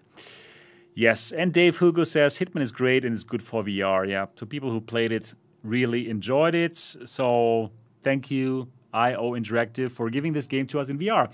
They wouldn't have to do it, right? They could have simply given us the 2D version and people would have still bought it because it's just a, like a very nice AAA franchise, but they gave us the VR version. So thank you, IO Interactive. Okay. And now, there's again something wrong with my camera but it's okay. I'll fix it next time. Um, now we're going to the main topic here. And the main topic of today, let me just bring us this here so we can share it on the on the screen here, the, the Bloomberg article. Now we're going to talk about the Apple VR glasses. Oh yes, there's a new Bloomberg article that came out. And in this Bloomberg article, we learned that Apple is about to launch a VR headset. A VR headset. That's really interesting because we all thought that Apple would not not launch a VR headset, but rather an AR headset. And we learned that this is being regarded by Apple as a niche product and more of a precursor to a more ambitious AR headset. So, yeah, something like a precursor, some, something that is niche, very high end, very expensive. And according to that article, they seem to only want to sell a couple of hundred thousand a year. So probably one per day per Apple store. And Apple store, there are like 500 Apple stores. And yeah, let's go through that article together. So Apple's first crack at a headset is designed to be a pricey niche precursor to a more ambitious augmented reality product that will take longer to develop. And Apple is planning to launch that product as soon as 2022, so next year, going up against Facebook, Oculus, Sony's PlayStation VR, and headsets from HTC. Apple isn't looking to create an iPhone like hit for its first headset. Instead, the company is building a high end niche product that will prepare outside developers and consumers for its eventual more mainstream AR glasses. It's going to be far more expensive than the current VR headsets, and they may only sell one headset per day per retail store. And again, Apple has roughly 500 stores. Apple is aiming to include some of its most advanced and powerful chips in the headset, along with displays that are much higher resolution than those in existing VR products. Okay, wow. Very, very interesting. So, um, yeah, what do you what do you guys think of this? Do you think it's true? Do you think this um, this article actually is true and this is going to happen? Let me know. Gary, you want to go first? Or? Yeah, I can. Uh, I'll, well, I'll start off. We can go back and forth on this, I suppose. But the um, what one of the things because I was always of the opinion that Apple will never go into VR. Same okay? here. This, Same here. I've said this numerous times, but you can't dismiss the rumors that seem to be coming out now, um, because part of my reason for saying that is I feel like okay, I, I know AR is still a few years away, but AR fits in with their current product lineup, in my eyes, far better than any kind of VR headset ever would. Now, when you hear in this article that this is sort of precursor to uh, future AR glasses, it makes more sense. It still doesn't make a lot of sense, in all honesty, in, for, for me, but it, it makes more sense from that point of view. Um, so I think there's no doubt that these are probably true at this point. Um, and the, it's a very weird step for them to make. Like historically, they come out with with finished products. They come out with uh, iPhone, a finished product. They didn't come out with something in between uh, an old phone and something akin to the iPhone in between. They came out. They waited until technology progressed to a point where they had the iPhone. This feels like a half step towards what people want for future AR glasses, and as I say, I think that makes more sense for their product lineup. In fact, the AR glasses are rumored to be called behind the scenes at Apple, rumored again, I apologize, the iPhone replacement project, which, or it was years ago. That was probably what it was called years ago. Um, so you, you can see how it fits up, fits in with their current product lineup because they are specifically talking about gaming with this and that kind of stuff. And it just really feels like I don't I don't understand this in terms of how it fits in with everything else that they do. I guess that's my main frustration with it. I want them to do it. I want to see what they come out with with a, a VR headset, a standalone VR headset, something like the Quest, but by judging by this article, far more higher end than the Quest.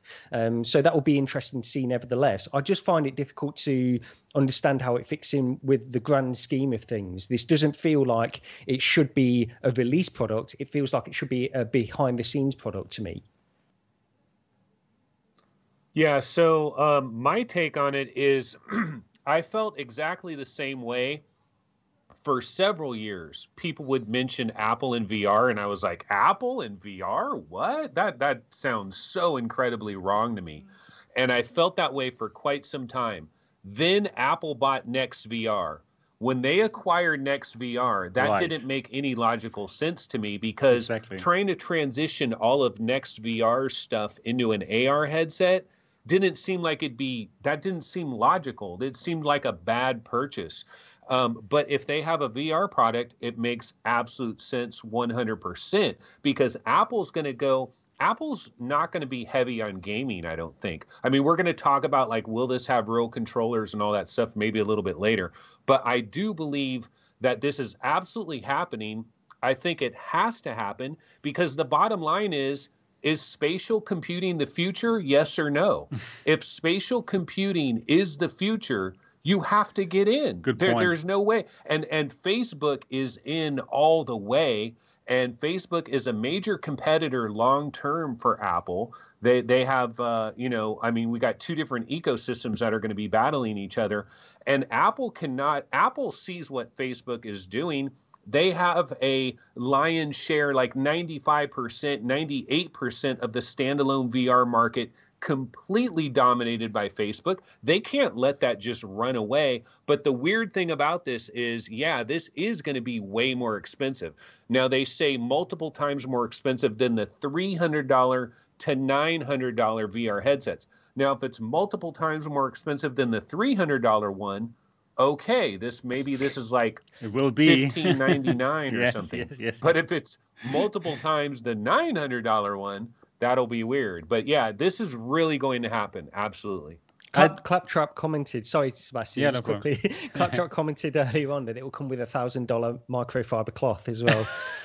yeah, and people will probably buy it if it's very good.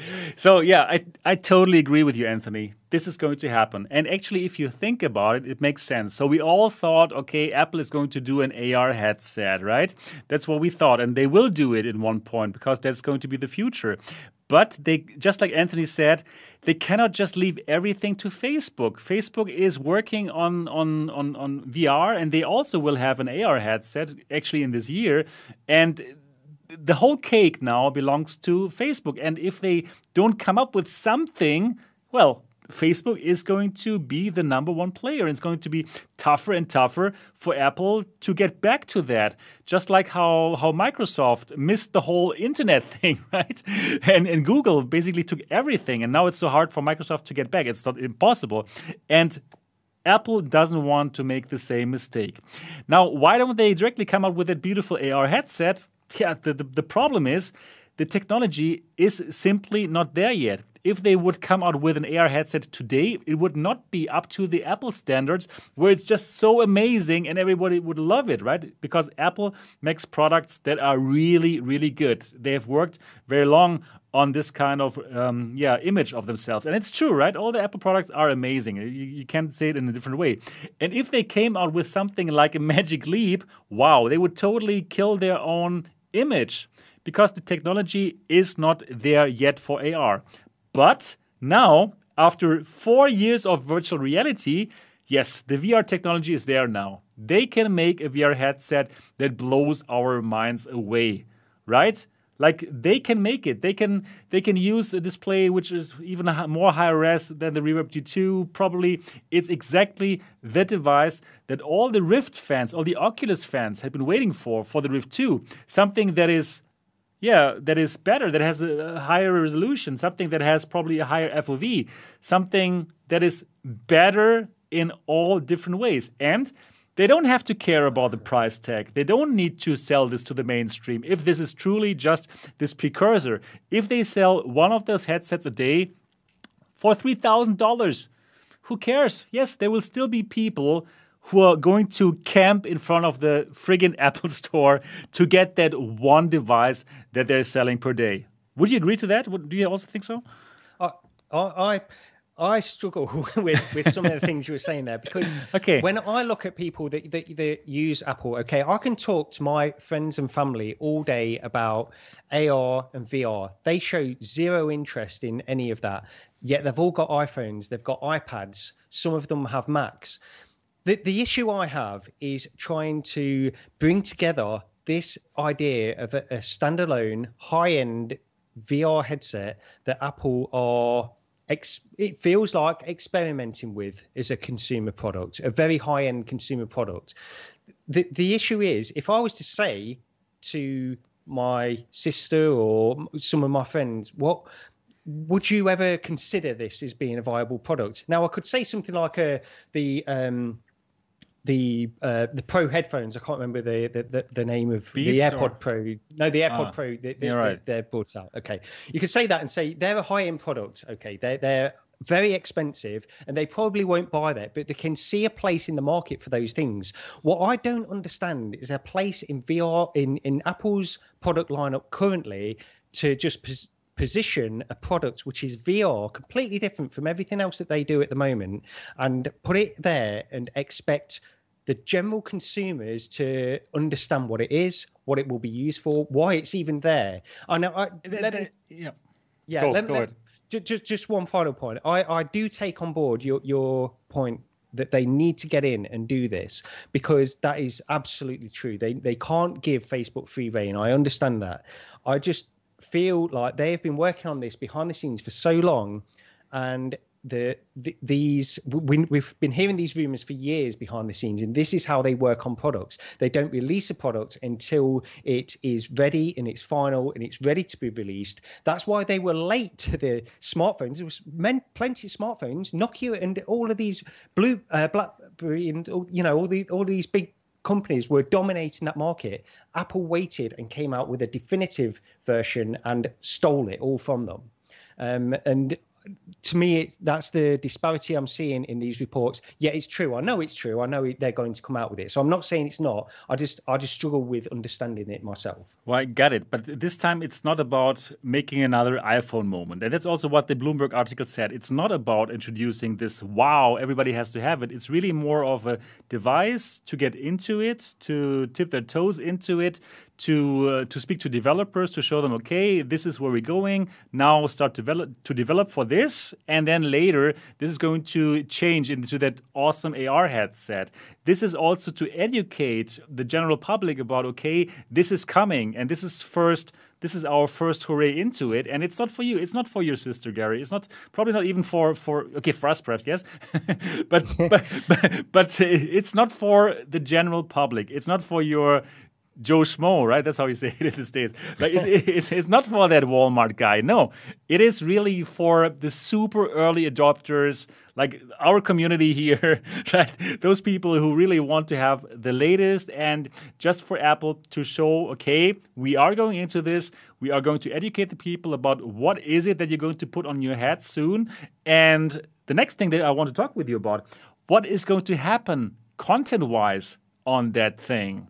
For these few people who are going to get this for I don't know two thousand five hundred dollars, three thousand dollars, or whatever, what will they be able to play back on that device? Is it going to be a special version of Beat Saber or Half Life Alyx? Or is it going to be something different? What do you guys think? What's going to be shown in that headset? Yeah, next VR, right? Yeah, live sports. Probably that, right? Well, the thing is, we don't know if they'll, they're going to have controllers. Like, Ah, I. I Yeah. honestly like it's. It seems hard for me to believe that Apple is going to come out with a product that has controllers. I don't see that. I see hand tracking. Now, I could see them have like a little one-handed device that you could use for certain things, but I don't see Your them coming out with a right and left controller. And so that's kind of I don't see this as a gaming centric device. I see this more as like metaverse, the and the the uh, volumetric video revolution that will eventually happen, um, and uh, the whole thing that's going on with uh, the pandemic and everything from the standpoint of meeting non-locally and defying distance and all that. I think that's where they're really going. I think that's their fear with Facebook is horizon deny distance. Uh, they're treading on Apple territory at that point. I don't think this is going to be a gaming centric thing, but I think we have seen with basic hand tracking already that you can do some really clever stuff just using hand tracking. But are you really going to want to play Saints and Sinners that way? I'm not so sure. Right. I agree with you. I don't think it's going to be Half Life Alyx. I don't think it's going to be Beat Saber. I also don't think it's going to come with two controllers. It would it wouldn't seem so Apple like, right? If you have to deal with some controllers with it. I also think it's more going to be that super nice screen so that you can in a perfect way watch the NBA or whatever sports you want to watch as if you would be in the stadium. Something really fantastic. Or you could have like a super cool FaceTime where you have that virtual meeting and where you see some avatars. And well, you see all your hands, and basically what the the Unai headset wants to do, probably this Apple headset is going to do it. And what I believe Apple is actually aiming at AR on the long run, right? No, there's no question about it. AR is going to be so big. It's going to be the paradigm shift where people don't have a phone but have that cool AR glasses or whatever. So, right now, we already have that AR platform within the iPad and within the iPhone, right? So I believe that these apps that you can use now by, by pointing your camera around this, this kind of strange AR, these apps will work on that headset directly out of the box. And it's going to be so cool. Like all these AR games and apps will work on that on that headset and it's going to be so much better than holding your phone like that, right? All these all these cool games is going to yeah. we're going to work on that. Yeah, absolutely, and that that was part of the thing. Like going back years, people could see the direction they were going in with this, and Google were too. Uh, with I get confused which one's which. AR Kit is Apple, AR Core is Google. Is that right? Um, Something like this. But yeah, yeah, so they, they they they both had these these things, and they were rolling these devices out, uh, the, these SDKs out early, so that developers could create. Uh, games and experiences and AR apps and all, all this kind of stuff in a very limited format by you experiencing it on your on your phone because they knew that the future was going to come and eventually we'd be wearing devices on our head that would, would that would use these and they'd have hundreds thousands of uh, things to do in the headset as soon as you got it. So we could see this going back years, the, the, the actual foresight and the planning that they they made by doing this kind of stuff. So that does make sense. And I also think that the AR aspect of this headset, it said limited. I think it said limited AR um, functionality, I guess, with pass-through cameras um, and stuff like that, which which makes sense. So. Um, yeah, I mean, I, I, can take on all your points. Honestly, I think it's it's it's understandable why they're doing this in one sense uh, in terms of planning for the future. Um, I, I, struggle with it from a consumer perspective in confusion and how this fits in. Really, I think I think that's the main thing. But it, regarding that, though, Gary, I think if they position this like a HoloLens 2 or a Magic Leap 1 developer edition, you know, they could present this thing as primarily for developers could and be, for yeah. prosumers, yeah. prosumers and developers, not meant for the average Joe Blow. and basically, what this is meant for is if you're a VR nut job and you're also an Apple fanboy, then this is for you. Or if you're a developer that is looking towards the AR future or possibly VR future, this is for you as well. This is a way to sneak some AR in several years in advance of when AR will really be ready for them and they could build out the entire ecosystem for their future AR headset. One quick thing though, I want to talk for a quick second just about the hardware here one of the things that we found out so this blue this bloomberg report Mark Gurman is the reporter for Bloomberg that basically broke this story. And he talked to some insiders at Apple that apparently gave him this information. And one of the bits of information that was included is that they want this thing really close to your eyes because they want Right. it as small as possible. And if they're going to do that, there will be no room for a glasses spacer, nor will there be room for, for actual glasses. So they're going to be selling prescription inserts for this thing. Now, as soon as I read that, immediately thought pancake lenses. Okay, pancake lenses and micro OLED displays. Like Kopin Technologies in Massachusetts, they're making the displays that are going in the Panasonic VR glasses. I think they're like 2.6K by 2.6K micro OLED. And I believe it's possible you know, Kopin Technologies might be making the display that goes in this headset, but it's going to be similar, I think, to the Panasonic VR glasses. And the biggest downside, you're going to get high dynamic range and you're going to get some really nice things with it. But the downside is you're probably looking at like a 75 degree FOV. And That would so be that's, strange, though. You know, Mm, yeah, I don't don't know know how you about that. guys I think about uh, that. no, no, and I think um, if those were the displays, or those were the company that they were going to, they would have just bought them. I think Apple just buy people and have everything in house anyway. To be Right, honest, Uh, right. have But they yeah, I- bought a display company yet? Because they've bought everybody else. I'll they tell you must that have. much. They must have. Wow. Yeah, that's going to be interesting. But I don't, I cannot, I couldn't imagine that they would come up with a with a 57 degrees FOV headset when the Quest even has like a hundred No, like or what. 75. Like 75. 75. I Mm. don't. I, I don't That's think. better. It's better. It's I don't think better, they'll but The- the people. thing- no, no. Yeah, I, I But look at the Panasonic VR glasses. Those things, that's more of Apple's style. They right, want, that's true. Apple that's is all about sexiness and then they're about simplicity. One of the nicest things, I mean, one of the things I'm most excited for with this is Apple is about frictionless use by the end consumer and VR is nothing but friction. And so if they can dramatically lower friction, that's going to be awesome for everybody because every other company will learn from that. Right, but Facebook has done a good job with the Quest 2. It is kind of frictionless. It, it's a good job. They've done a It's good job, right, with the comes. Quest 2. It's it's as as close as they come. It's better for sure. It's better for sure. Very interesting. So most probably this is really going to be true. This is going to happen. The Apple VR headset. But guys, what do you think? How expensive is it going to be? What is your guess? well, My guess, bas- well, go ahead, Gary. Go Go- ahead. No, because I've not got a guess. I was just going to reference this article and basically say, based on based on this article, because I read it yesterday, and they, like you said, Anthony, I think you mentioned earlier on that they mention it several times that this is going to be high end, niche, very expensive.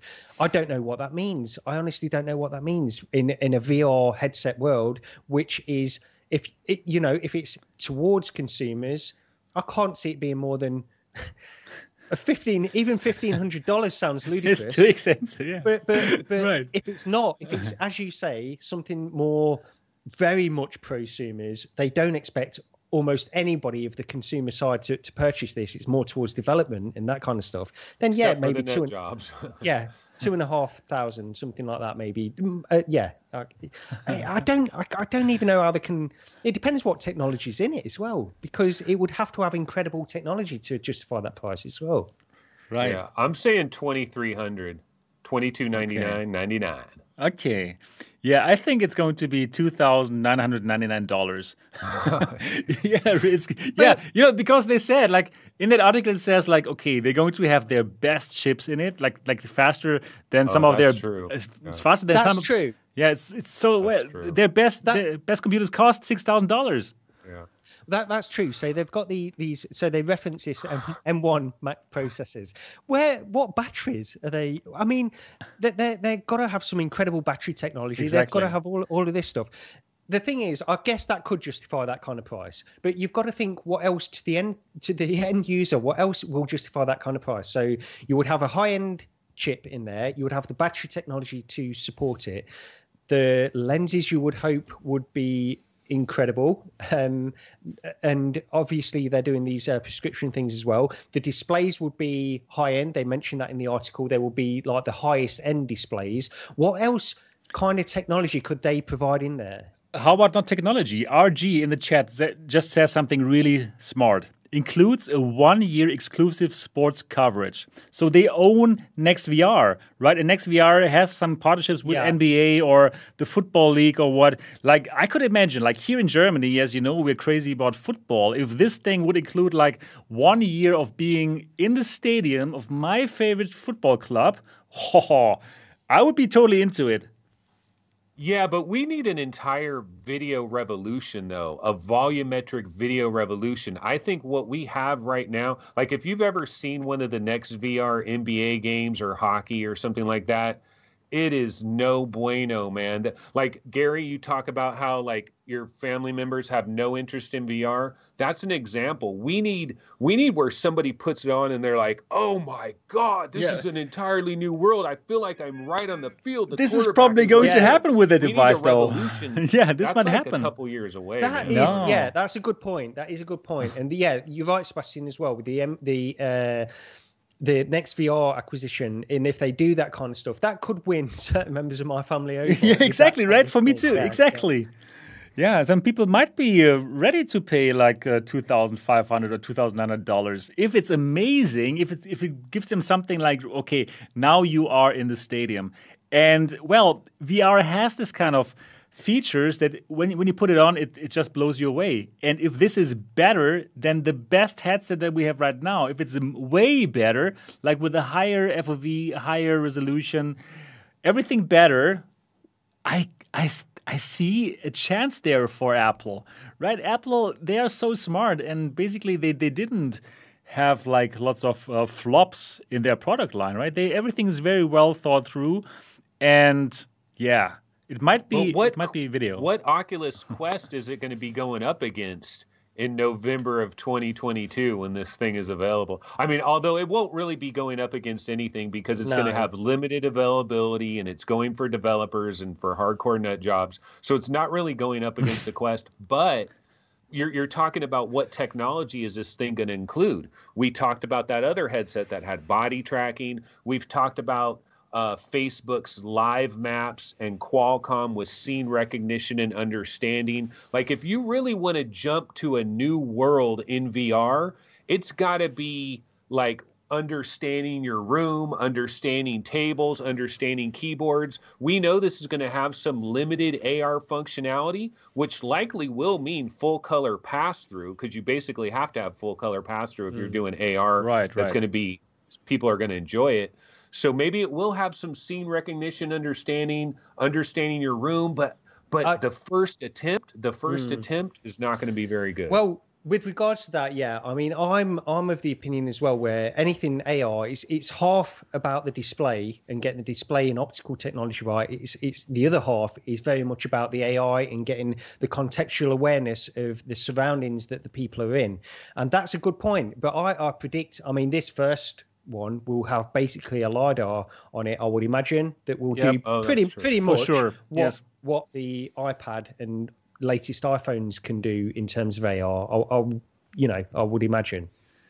So I want to ask you now, Gary, if this device would cost two thousand seven hundred and ninety nine pounds, and you could watch Leicester Football Club. yeah, like all the games as if you were in the stadium and the, the, the, device is just like, wow, blows us away. Would you be would you buy it or would you be feel like okay, probably you should buy it on a plan on a on an installment plan or something? yeah, I, I don't really like football, so I don't oh, really buy it. oh no! uh, oh but, no! But I could show it to my brother who absolutely loves football and is never without it. So maybe I could win him over. But no, I think part of the issue. If I, if I could convince my wife that this is really worth the money, it took it took me long enough to get a 4K TV. To be honest. Oh really? yeah. Wow. So uh, I think I'll be really struggling with this. I think honestly, I need to see if if the technology that's in it is justifies that price tag, even taking in the Apple tax and that kind of stuff, then I'd of course consider it for, you know, I, would be I'd, I'd be silly not to, and yet at the same time, I'd get in a lot of trouble.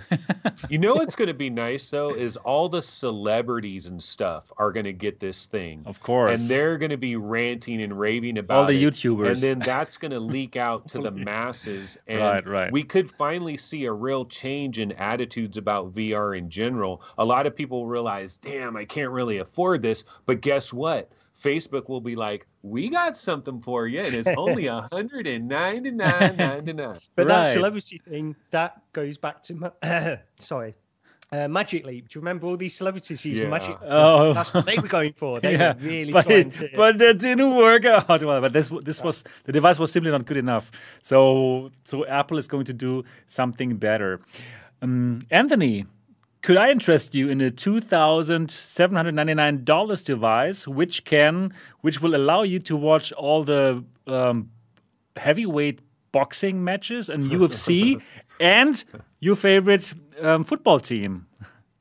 Yeah, well, the, not if it's 75 degrees, you can't. And uh, that, okay, yeah. that seems what this might be. But I mean, if it's like 8K per eye, and, and if NextVR has been working on some incredible breakthrough volumetric video technology, and Apple is going to have the exclusive rights to that, they will. Uh, you know, you go to an Apple store, right? And there's going to be a line to try the incredible oh, Apple yes. VR exactly. You're right. You know? Exactly. Yeah. And so you go to your local happen. Apple store, you wait three hours in line, you get to try it, and you're like, "Oh my god, this is incredible!" Yeah, yeah. That's gonna happen. You're winning me over. You guys are winning me over on this. This is yeah, yeah. Gary's gonna buy it the first day. He's gonna camp in front of the Apple Store in Leicester if you don't have one there. I don't know. yeah, we do. yeah, yeah. You have to go to London then.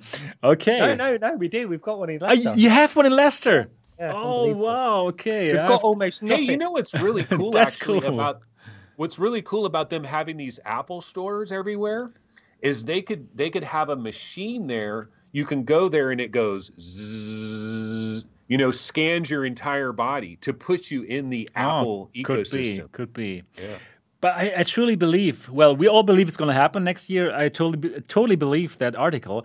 And I believe that in the Apple stores, they will allow people to try it. And I'm kind of sure that people who have never been in VR and who go to try this thing, which is better than everything that we've got now, and then they show them some kind of um, game or some, some football game, they will be blown away. And they will tell all their friends and their mothers how amazing this is. And then there is this um, scarcity, right? This this artificial scarcity, and we know that artificial scarcity works. People will want it. It's going to be on eBay for fifty thousand. Who knows, right? And it's going to happen. They they will make it work. I'm I'm kind of I'm kind of sure about it. So this is going to be very interesting. Um, just just one other thing quickly as well, because the the rumors point to this coming out to uh, next year, so 2022, and then the following year, a pair of AR glasses. At least that's the rumors, and that's the the plan at the moment, uh, based on the rumors. What do you think that first generation? Because if they want to go from a, a VR high end three thousand dollar whatever VR headset one year to a pair of AR glasses the following right, year. That seems right. ludicrous. That seems insane. Um, right. So, what I wanted to ask you guys: What do you think that first generation of true AR glasses will be? Um, because it can't be really what we all want, like a, a true Magic Leap or something like that. It's got to be something far more watered down, I would imagine. Right. Probably they are going to progress to that perfect device. You know, like okay, probably um, the second generation of this VR headset is going to have less VR and more AR, or probably the form factor is going to change. So I I believe more in a progression. They start mm. now with this huge VR thing, which looks like a like a like an Oculus Quest, the size, but it's going to get smaller and smaller over time. Every year there's going to be a new one, and every year is going to be better. Just like how they do with their products, right? The first Apple Watch wasn't so great, didn't have so long uh, battery time, right? But every generation, it got where their vision was. The same for their phones. Every they, they're just getting better, and I believe the same thing is going to happen here with that VR device. It's going to morph into that sleek AR headset that uh, can also do VR in the next ten years. So that's what I believe is going to happen.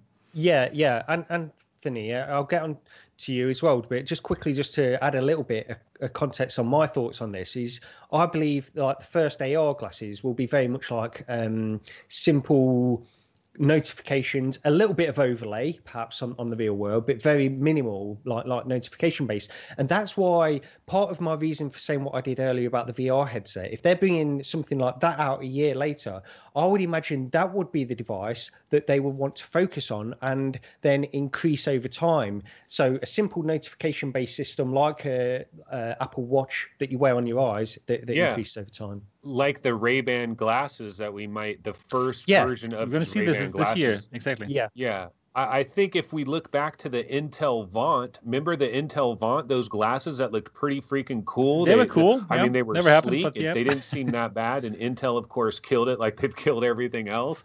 The Intel had like a VR headset at one time. They killed that. They had the Intel Vaunt glasses. Glasses. They killed that, and then they had their giant Voxel Studio where they were going to have incredible volumetric video, and they've kind of like delayed that. That's been put on ice for a while. But um, yeah, I the the AR thing. I think one of the reasons we're getting this headset is actually that all these companies have determined that AR is farther, the real AR that we all want is farther away than we're all hoping it is. Agreed. Because waveguides, the problem is there's two ways to do AR right now. There's waveguides and then there's bird bath you can do the bird bath method and you can get these much larger FOVs, but the brightness is way down. It's just not very good. It's actually no. Impressive. Sorry, I have to I have to stop you there because bird bath. I have it in the Nreal and I have another headset. Actually, it's so good. It is not bad at all. It, it, looks. I have some micro OLED with the bird bath, like on in, in the Nreal, and actually the picture quality of the bird bath is way better than the other technology that the Hololens is using. So on that part, I must correct you. The bird bath is pretty amazing. Hmm. Okay. Well, that sounds good then. Yeah, it is. But um, all right, go ahead. no, no, no. I just wanted to stop you there. no, so so the bird bath technology is not bad at all, really. So in direct comparison, the Nreal glasses, which using the bird bath technology, they are looking better than the HoloLens 2 with its waveguiding technology. So yeah, it might be more fancy with those waveguides, but but the simple thing of projecting a micro OLED on that on, on, on that mirror to, to, to show it to you actually it works very well. Do you think Apple though and Facebook, do you think they would go with bird bath or would they go with a waveguide?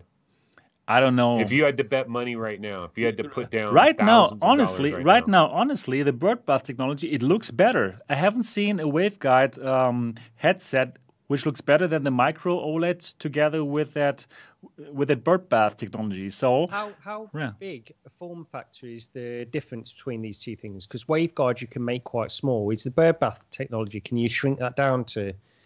Well, um, I, I have, think the bird bath is just a cheaper way to do it. It's just a cheap. Be. I don't think it yeah. has much to do with the size, but it's like um, okay. I don't have it here right now to show you, but the Nreal headset, right, which uses the bird bath technology, it looks like sunglasses. So I think also with the bird bath technology, you can have like some small some small glasses. Yeah, I'm not sure yet. I, I still have to see some some waveguide um, headsets which look great, which like blow me away. So far, I didn't see that. The Magic Leap was okay, right? The HoloLens, honestly, the HoloLens 2, the displays are not really amazing.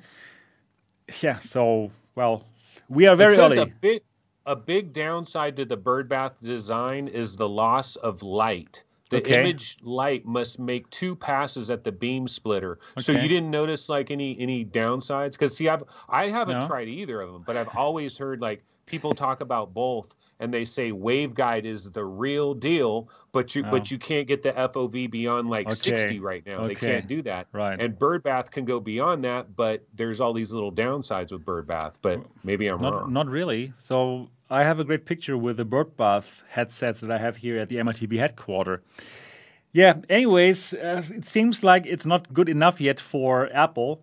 so they are waiting it out and they do VR first. Makes sense. So I think it makes sense. And I believe we're going to see a very interesting headset, a very interesting uh, Apple VR headset. Yep. So and then for the AR headset, I truly believe it's going to be like gradually every every year this Apple VR headset is going to get better. It's going to get more into VR, into AR, and at one moment in time, we're going to have the perfect headset that can do both VR and AR. And you can simply choose what do you want. Do you want to be in that stadium to watch that game? Then it's going to be it's going to go into VR mode. If you want something else, if you need the maps put into your field of view, then it's going to be an AR headset. That's that's what I believe is what we're going to go for in the future. Yeah, very exciting. And I think this news about the Apple VR headset, it kind of like caught us all by surprise, right? Did you expect that to happen? No, right? Uh, well, I think on one on the one hand, I think the the rumors have been building up slowly over the past couple of years anyway. So on the one hand, I sort of expect things to start coming out now. The, the, there was a rumor going like last year where they said that they were still aiming for a VR headset uh, in 2022 and then an AR headset the following year. So I guess this is just extra little pieces of information to back up that story. Really, that's why I, I think it is true. Um, I just, uh, you know, from just from personal point of view, I I I don't have that sense that you have, Sebastian, that this makes perfect sense for Apple. But that you know, it, it could do. You could be completely right, and we don't know really what they're doing anyway. Only Apple know exactly what they're doing, and right. we'll see. Right. And next year we will see people camping in front of the stores to get that Apple VR headset for two thousand and ninety nine dollars. Right, right. I wonder when when do they typically like when do they normally release a major product at a certain time of year? Do they have a history of doing that? Because I wonder when in 2022 we're talking about. Either the middle, they'll announce it during the middle of 2022 and then release it like a month later or something like that. That's their usual practice, I believe. Right, right. Let's see. Let's see what's going to happen. So very exciting.